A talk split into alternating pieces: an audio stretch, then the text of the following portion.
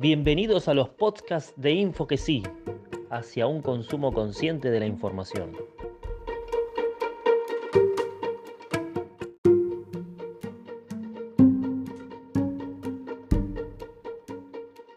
Llegamos a nuestro sexto y último capítulo de esta primera temporada de los podcasts de Info que sí. Desde este proyecto decidimos sumarte a vos para que juntos rompamos con la escalada de la desinformación porque consideramos que somos responsables también al momento de compartir un contenido. Por ese motivo decidimos ponerle un punto final a esta primera parte a través de una serie de consejos para no caer en las desinformaciones y para tal fin charlamos con Gonzalo García, licenciado en Comunicación Social por la Universidad Nacional de Rosario y miembro de la Dirección de Prensa y Comunicación de la UNR. Gonzalo, ¿cómo podemos hacer los usuarios para no caer en las desinformaciones y de esa manera ser más responsables socialmente? Primero, eh, dudar de los títulos, si es que se, está leyendo en algún portal de noticias. Primero que todo, dudar de los títulos y fijarse de que se corresponda lo que dice en el cuerpo de la nota con eso, chequear la, información con otras fuentes. También, eh, obviamente, detectar si es un formato poco común.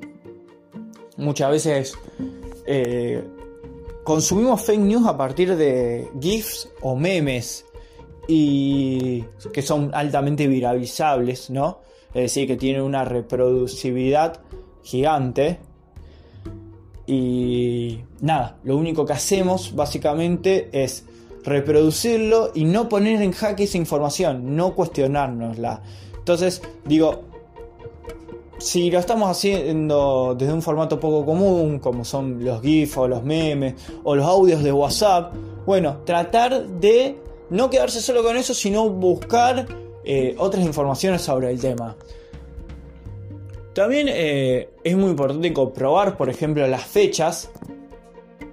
Por ejemplo, si nos llega alguna información, ver que sea de algo actual, que no haya sido algo que haya pasado hace algunos años, donde las condiciones a lo mejor contextuales de esa noticia eran muy diferentes. Eh, verificar, bueno, la, evidencia. Es decir, hay muchas notas, por ejemplo, que dicen fuentes cercanas al Poder Judicial, un ejemplo, ¿no? Afirmaron que tal cosa.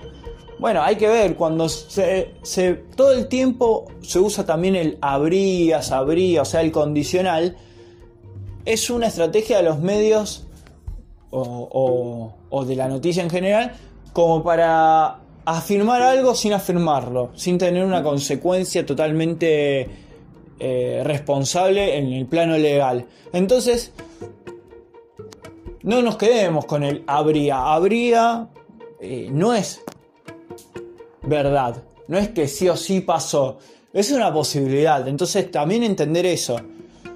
Y por último, eh,